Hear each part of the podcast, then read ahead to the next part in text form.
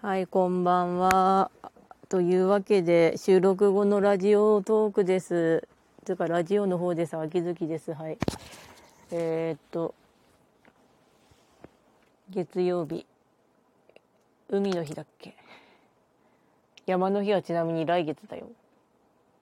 海の日って言っても今年は浜茶屋開いたりしてるんだけれども、場所によっては浜茶屋、まあ海の家みたいなものが開かなかったりしつつ、私金槌だから泳げないんですけど海怖いんですよね。あの海結構慣れ親しんでるようで怖い。浮き輪あればパチャパチャするし海で泳いだりもできたんだけど本当に怖かった。海で溺死しているお父さんとか子供助けようとして死んだもしくは意識不明になっているお父さんとか見ると本当に心が痛みます。お水怖い。最近の話をするとあのランチバイキング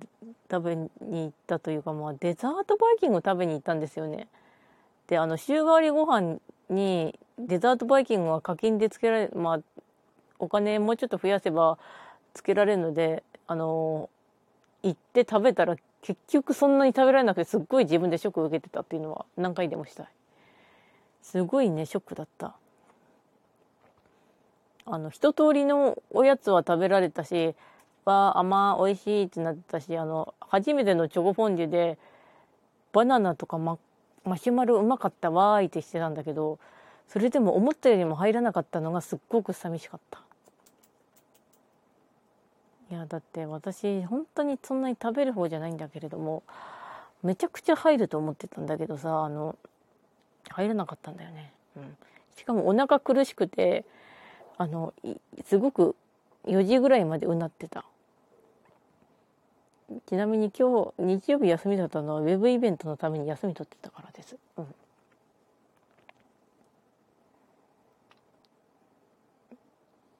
でまああとは猫が上にいる。生き物を育てるのは怖いっていうのと赤ちゃん育てっていうか子供つか人間だろうが育てられる人はすげえって思うんだけど私はすごいのかっていうと分かんねえわってなんだけど猫いまだに殺しそうで怖い。とかなりつつありながらも本当に円楽師匠こと楽太郎さんがむちゃくちゃ痩せているのを見て本当に寂しかったです。かつての『笑点』はよく見ていた。というわけで終わります。それではご視聴ありがとうございました。それではまた。